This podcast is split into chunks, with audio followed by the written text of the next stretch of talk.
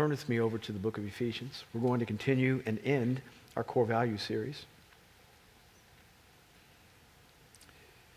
We had a three headed ministry team of Jared Green, Sean Clemens, and Stephen Law for the first week of our core values, dealing with evangelism on the first weekend in February. Secondly, came Tim Say, my buddy from Maryland. He taught on lordship. Uh, third week, we had Keith Tower, the ex NBA player that we planted down in Orlando, Florida, some 15 years ago, um, 14 years ago. He taught on discipleship. And last week we had, uh, without question in my mind, the greatest leader on the planet, Steve Murrell, who taught on leadership development. And he, uh, you, you don't know what, what you got to listen to last week. He doesn't have a whole lot of time for churches because he's so busy, but the, the congregation that he established there in, uh, in the Philippines is 90,000 people. It's the largest church in the Philippines. And he released it some 20 years ago. Excuse me, 10 years ago when it was 20 years old. Um, and he gave it to the people around him who he had developed in leadership. And at that time, it was right at 55 to 60,000. And the reason it got that big is not because of his great pulpit skills. It's because he trained leaders to go out and make disciples, who then became leaders and went out and make disciples. Stunning. Greatest leader I've ever met in my life. Because as it is, is you can tell a leader is a great leader, not just a good leader, by not just how many people are following him, but by how many people are following the people who are following him. That's how you tell a great leader. Did his movement die with him? Or was he able to transfer it to another generation who then could take it to another level? Jesus was a great leader. Why? Because we're still going. He said, It's better that I go. And everybody thought that was a really bad idea. You're the greatest minister who's ever been. Why in the world do you think it's a good idea for you to leave? Nobody does it like you. Nobody can say it like you. People are raised from the dead. You cast out devils. That's never been done before in the Old Testament. You're amazing. Why do you think it's a good idea for you to go? If I, if I don't go, you won't be what you need to be. You'll do greater things than I do if I leave. Everybody still thought it was a bad idea. Up till Good Friday, still thought it was a bad idea and depressed that he had gone. And yet, those 12, along with another 190, 110, I don't know, 108 people, changed the world, and here we are. Steve is a great leader. Turn with me over to Ephesians chapter 3, verses 14 through 19. Ephesians 3, 14 through 19. The title of the message is Family on Bended Knees. Family strengthened, family defined, and helped on bended knees. Paul is writing. And he says, For this reason I bow my knees before the Father, from whom the, every family in heaven and earth derives its name, that he would grant you, according to the riches of his glory, to be strengthened with power through his Spirit in the inner man. Verse 17. So that Christ may dwell in your hearts through faith, and that you, being rooted and grounded in love, may be able to comprehend with all the saints what is the breadth and the length and the height and depth, and to know the love of Christ, which surpasses knowledge, that you may be filled up to all the fullness of God. Lord, help us as we study your word. Four things on this passage about which I'd like to speak to you. One, that family is transdimensional in Paul's mind. Two, there's a fortification that needs to happen on the inside for us to understand what family is supposed to be spiritually. Three, we need a fresh impartation and placement intentionally of Jesus in our lives. We need a refresher on that. Where is he to sit on, our, on, the, on the, the, the place of our souls? And then, fourthly, what it means to be firmly rooted and how that's going to help us understand what it means to be family. Paul is writing to a group of people that are really struggling with the idea of how to incorporate Jew and Gentile because there are Jews and Gentiles in the church. Gentiles are people who have no Jewish natural heritage. That would be most of us.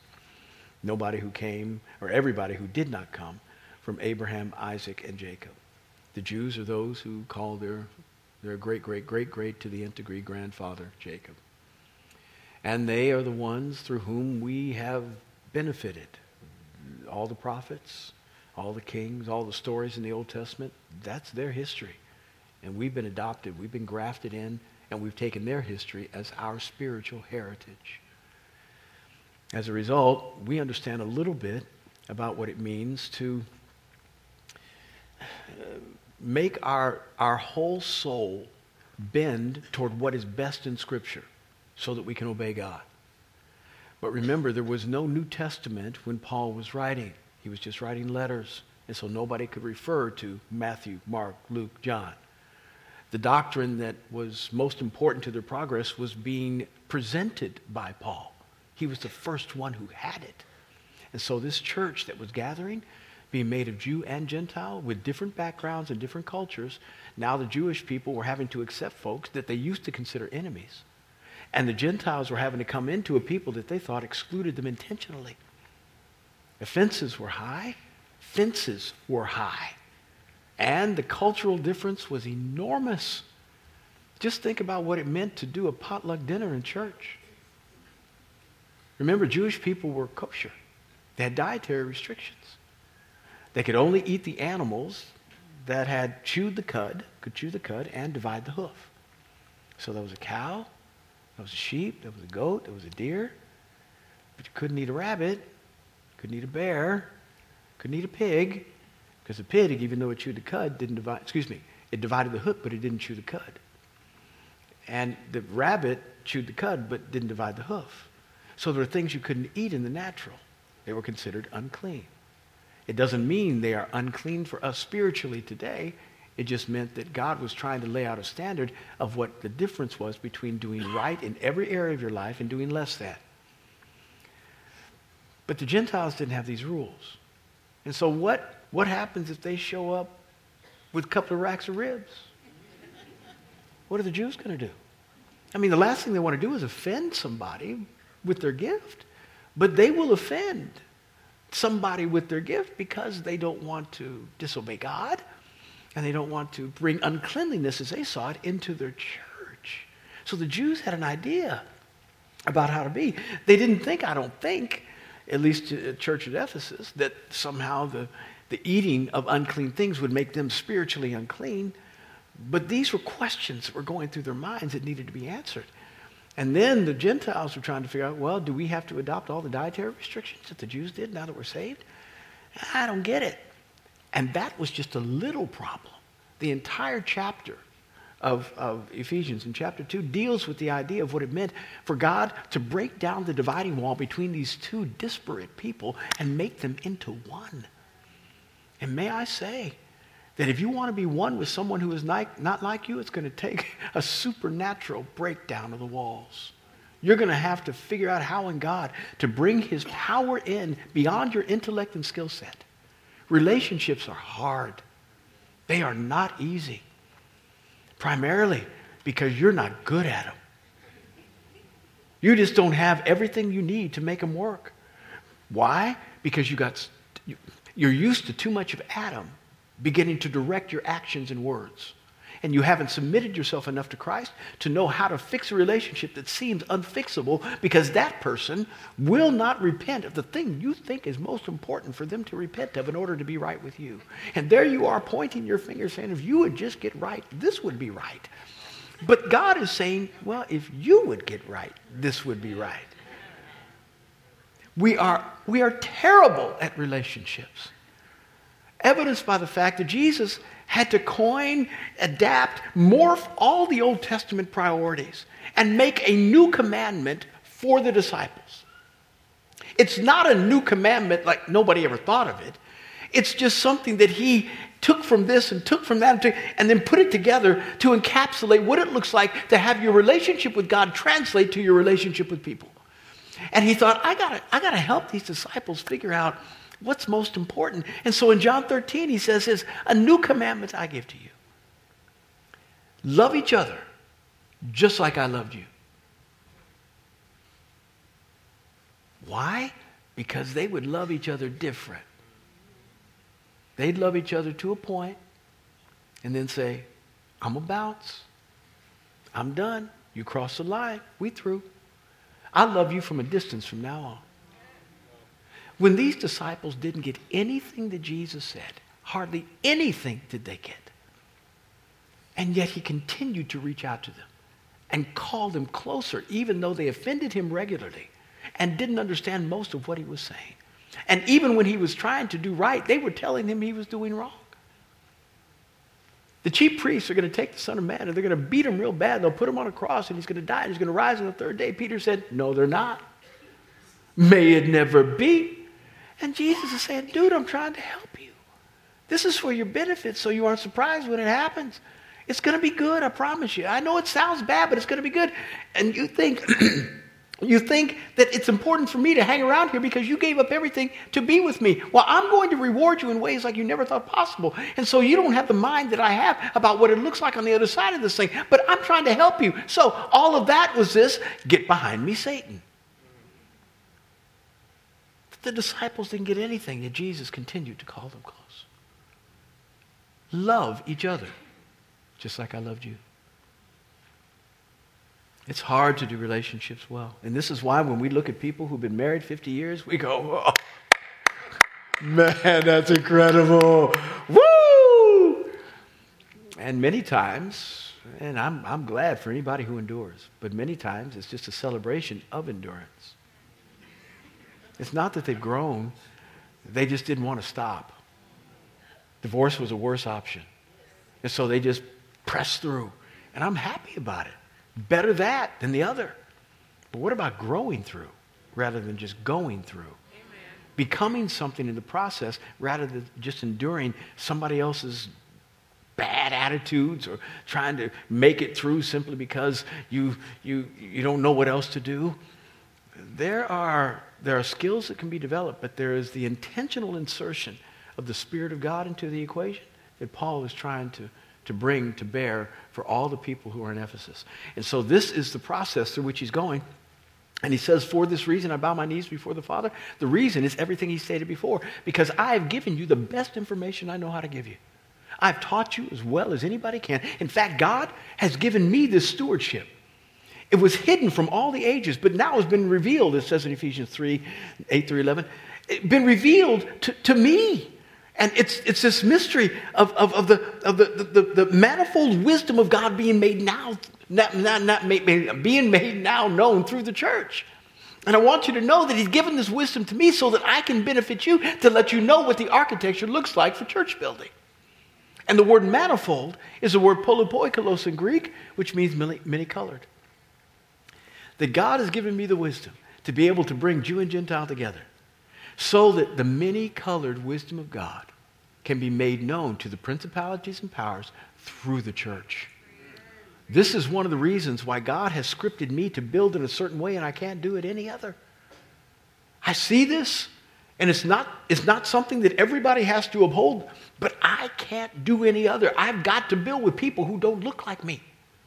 Because somehow the wisdom of God is shared by our relationship that has traversed through difficulty, different backgrounds, different experiences. No, we don't have the same expectations about anything, but we work through it together to produce something that never would have been produced if I just stuck with folk that like ham, hock, and greens. Something else happens. And you all are the beneficiaries, and that you walk in and you see, what's this? White folk? Liking black folk? And they work together. I mean, they've been together for like decades. And we got an Asian congregation, Korean congregation up, upstairs, meeting right now. We got a Latino congregation. And the only reason they're not in here is because they're speaking in their language. But those pastors are on our staff. You look at our, you look at our, I mean, you look at our church, you look at our website, you think, boy, that's different. It says something different. And that's intentional. Many colored wisdom of God to every power that is, every, the powers that be, it works in the kingdom here. It may not work where you are, but we got answers for you. We got answers for you. We're skilled at trying to figure out how to make it work. And it's not because we are so smart. It's because we've intentionally inserted the Spirit of God into our equation that allows us to be different than most. Paul says, I've given you and trained you the best I know how. I've given you the best information I got. But it's not enough to be informed. Therefore, I must pray. I bow my knees before the Father, from whom the whole family, all the family, every, the entire family in heaven and earth derives its name. Now, I don't think Paul is talking about the family that is the human race.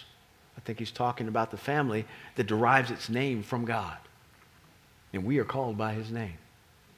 If my people who are called by my name will humble themselves and pray, speaking reference in reference to the Israelites in the Old Testament, but now we can translate that to the New in that we are called by his name as well. I think he's talking about the people of God, not just the entire family of humanity. Because he says in heaven and on earth. And so there is a family that we're connected to that's already gone to glory. We're with them. We just aren't with them. They're watching, they are cheering us on. They're like the, the, the, the, folks, the fans in the stadium, as we are the players in the game. And so we're tied to them. And God has called us family. We aren't just congregations, we're family. He's our daddy.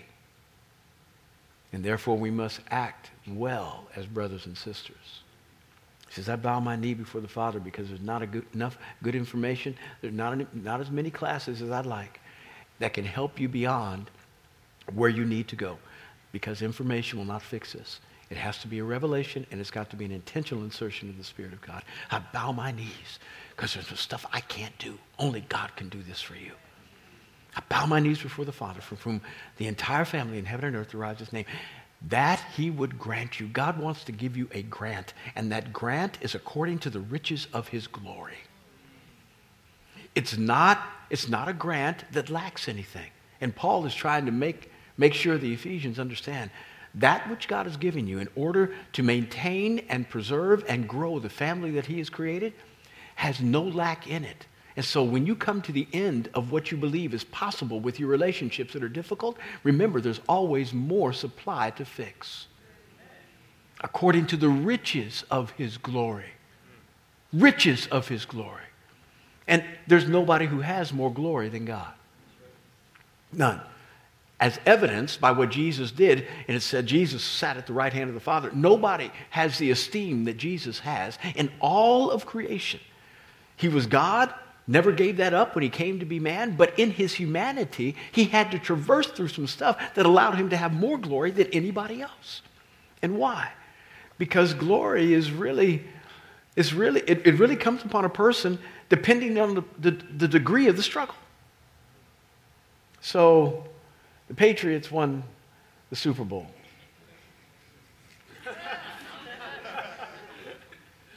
but if they had beat Freedom Eagle High School, right down here in South Riding, the, the Eagles, if they beat them for the Super Bowl, how much glory would be on them?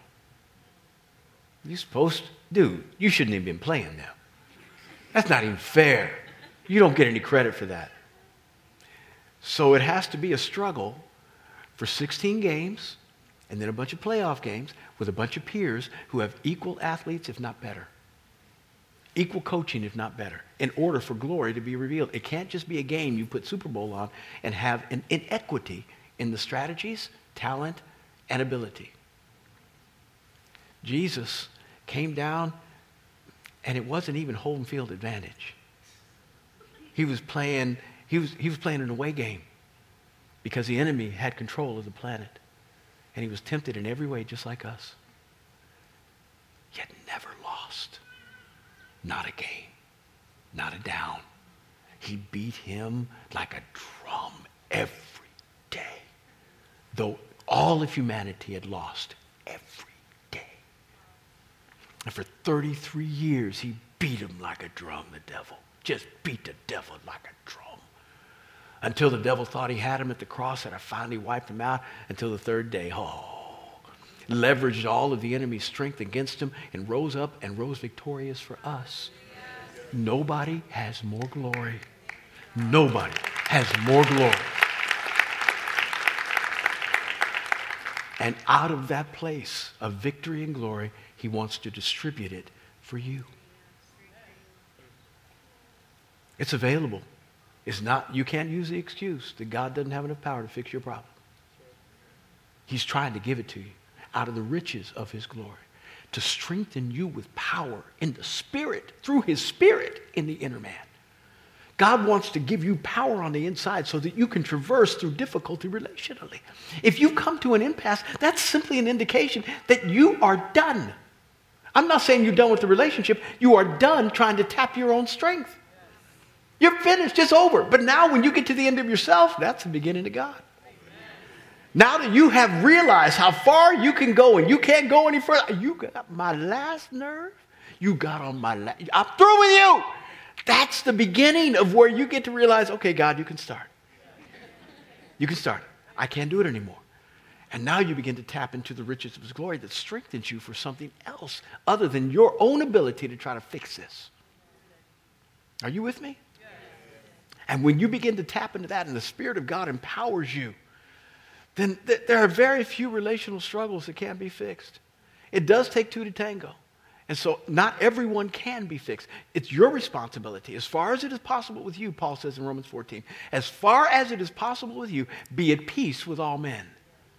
So it's our responsibility to make sure that there is nothing that that person out there can accuse me of legitimately whereby I have done wrong and I haven't repented. I need to be at peace with them. But if they don't respond to me the way they're supposed to, I can't fix that. But there are very few relationships where that's the case. Most of the time, when somebody really repents, when you really apologize, or when you become the bigger person and realize this argument is not worth losing the relationship, even though you might be right and they might be wrong, will your rightness win? When I say that, you might win the argument, but will you lose in the process? When you win, do you lose? Even though I'm right, you're wrong, I'm, I'm the victor. And then they walk away from you thinking, I don't want nothing to do with you. Well, enjoy your victory. Because you just lost a friend. It better be a really sweet victory. Sometimes you gotta you gotta humble yourself and say, I'd rather be reconciled than right. I'd rather be reconciled than right. And reconciliation says this. Can you imagine if God had the same attitude that I just said most of us have when we're trying to figure out how we can fix an argument that we know we're right in?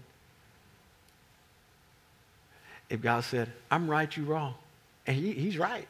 He is all right. There ain't nothing wrong with God. He is all right. I'm right, you wrong. So there. He said, I'm right, but, I, but you don't win if I'm right. And so I'm going to, I'm going to, I'm going to take on your wrong. I'm going to pay the penalty for your wrong.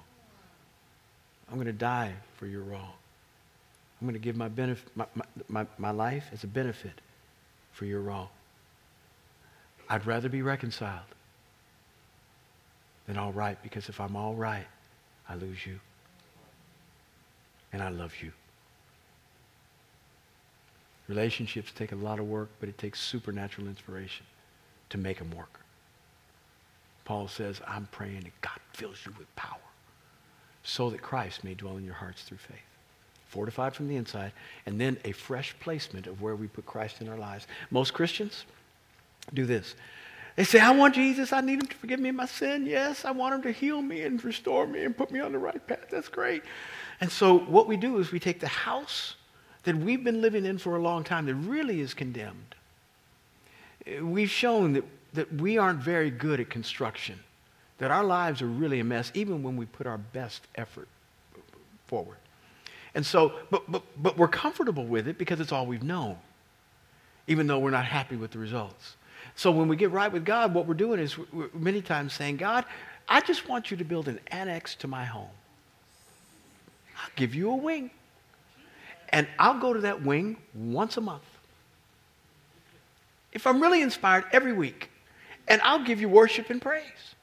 I might even go to small group. I might even read my Bible, but it's a wing over here. It's my spiritual life that really has no impact on my career that really has no impact on my marriage. that really has no impact on my child rearing, that really has no impact on my ambitions and my dreams. I've got that set. I know exactly where I want to be, when I want to get there, and if you could just put your seal of approval on my plan, we're good. That's the way most people treat life. They treat God like that.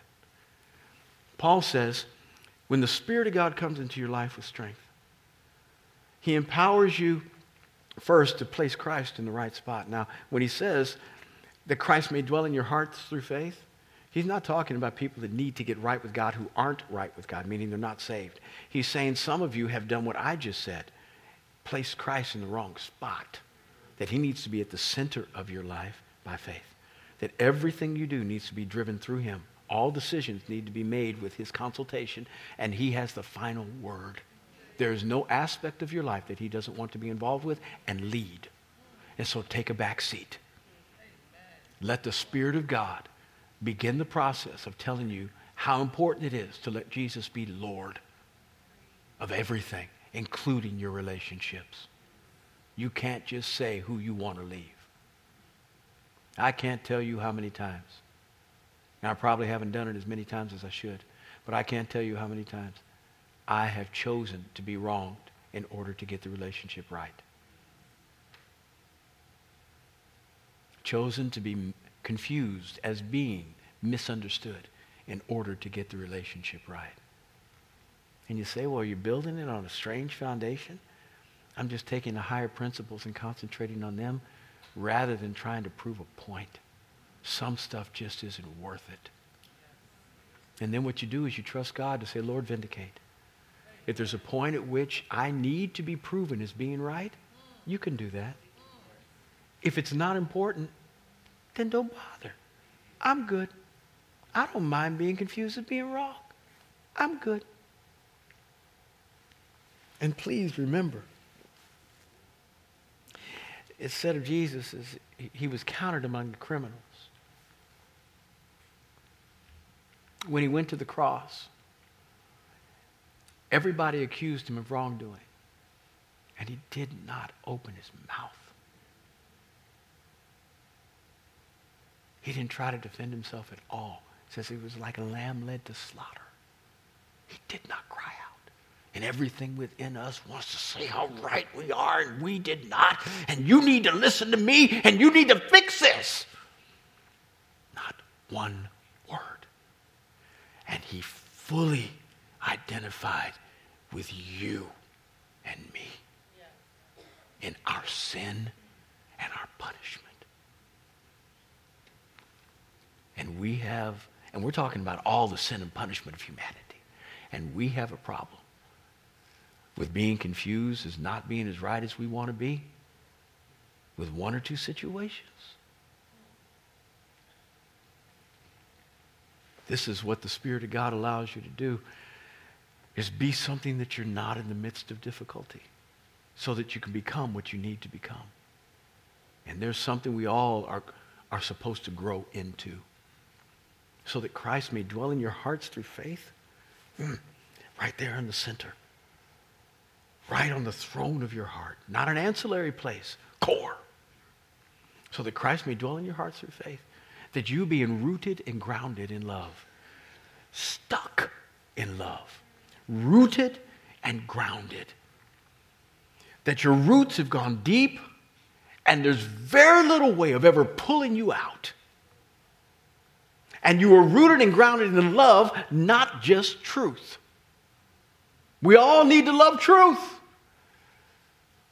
But if you don't have love with truth, you come off as arrogant you come off as, as, as, as uh, uh, somebody who is superior to everybody else because you're smarter and you can bring a solution that, that requires your intellect. And they don't know, they don't understand, but you know. And your knowing actually causes a division because you're not incorporating love with your knowledge. Paul says, if I don't have love and I have all wisdom and understanding, I ain't nothing but a clanging gong and a loud cymbal. Rooted and grounded in love. In love, let me explain it the way he says it. when we are firmly rooted and grounded in love, we get to know stuff that we don't know otherwise.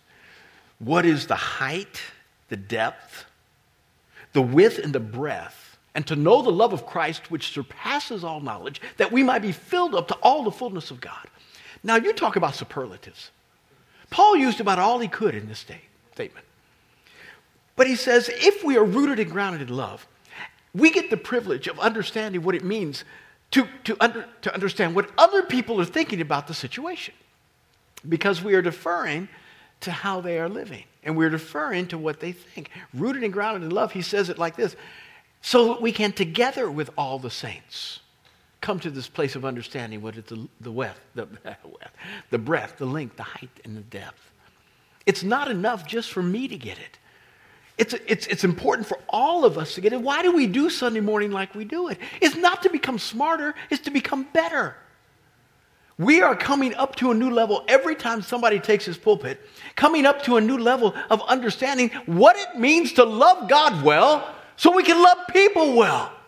What is the breadth of that? What is the length of that? What is the height of that? What is the depth of that? And when you get rooted and grounded in love, all you want to know is how can I filter that, all the information I've got, the offense, the praise, whatever it might be, through the channel of love. And when you do that, something happens on the inside where Paul says, you get, a, you get an understanding of love that surpasses all knowledge. What does that mean? How do you know something that surpasses what you know? How, what does that mean? Well, I think it means this. You can intellectually know something, but if it doesn't drop 18 inches from your head to your heart, you don't really have it. And when you think about love, love biblically expands the idea of knowledge. Because the God kind of love doesn't make any sense.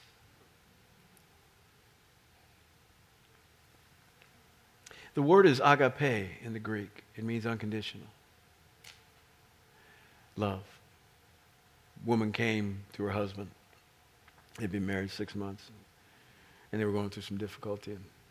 She said, Well, why do you love me? Maybe he wasn't treating her as well, and she felt like there needed to be some explanation as to why he wanted to be with her anyway. And when she asked that question, the guy wanted to feign a seizure. Just fall on the ground and, and act like a fool because he figured this was a trick question. Why do you love me? Uh, okay, if I say you're pretty, you'll say, well, what, what about when I'm not pretty? So that won't work. Uh, you cook real good, that won't work. Because sometimes you, you okay, uh, clean. Uh, I, why do I? Why do I? I'm going to be in trouble any way I go on this. There's no way. I, there's no way. Women, ladies, we aren't that smart. We just aren't that smart. I'm telling you. But he heard a sermon. He heard a sermon. And he reached down to the depth of his, his memory and said,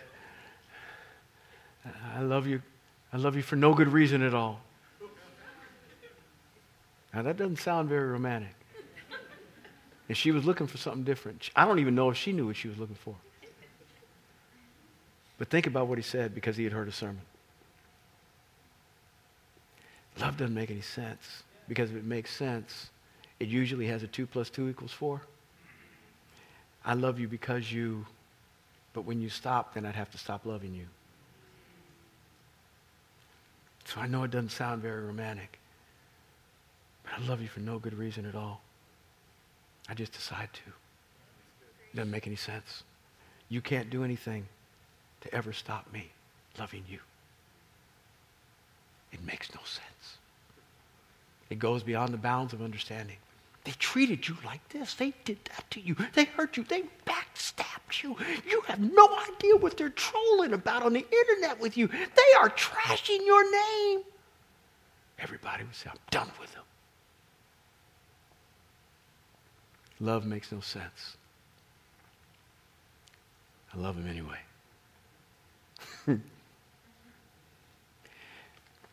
and when you, when you get an understanding of what the God kind of love is, you, you get this. We have seven children, my wife and I. And number six was great. Just great. Brookie came out. We were happy. It was our first born girl in our house. It was just wonderful. And then number seven was a real surprise. we, we weren't expecting number seven, but we were happy. But when number seven came, I didn't have to find more love because I had already used it up on the six. It just happened. There are no boundaries to it. And these people that you love, these little human beings, they will never measure up to anything you hope.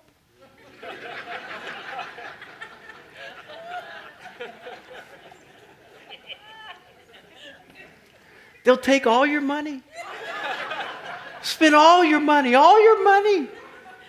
They'll get poor grades. They'll disappoint you. And you know in the end what you'll say? I'm so proud of you. you were great. You were great. It makes no sense. It makes no sense. Love makes, when you, when you have the God kind of love, it makes no sense. If your love makes sense, I doubt whether it's God's. It doesn't have the boundaries that we would normally put on what makes sense. That's why a mama, though her child might be a horrible criminal, I'm serious, in jail, three times felon, a mama will never stop loving. Never. It makes no sense, except she decides to. And she's never taken it back. That's how we understand love that surpasses this all intellect. It's down here. And it's beyond the ability for our brains to be able to wrap every bit of our understanding around it. But we know it to be true that love has no bounds and it always endures. And Paul thought it was the greatest gift we could be given by God by saying this. You know that passage over in Corinthians 13, 1 Corinthians 13, where it said, Love is kind and patient. They use it all at weddings, you know. Does not remember wrongdoing and I'm not being cynical. I'm not. I'm not. I, I, I just do a lot of weddings.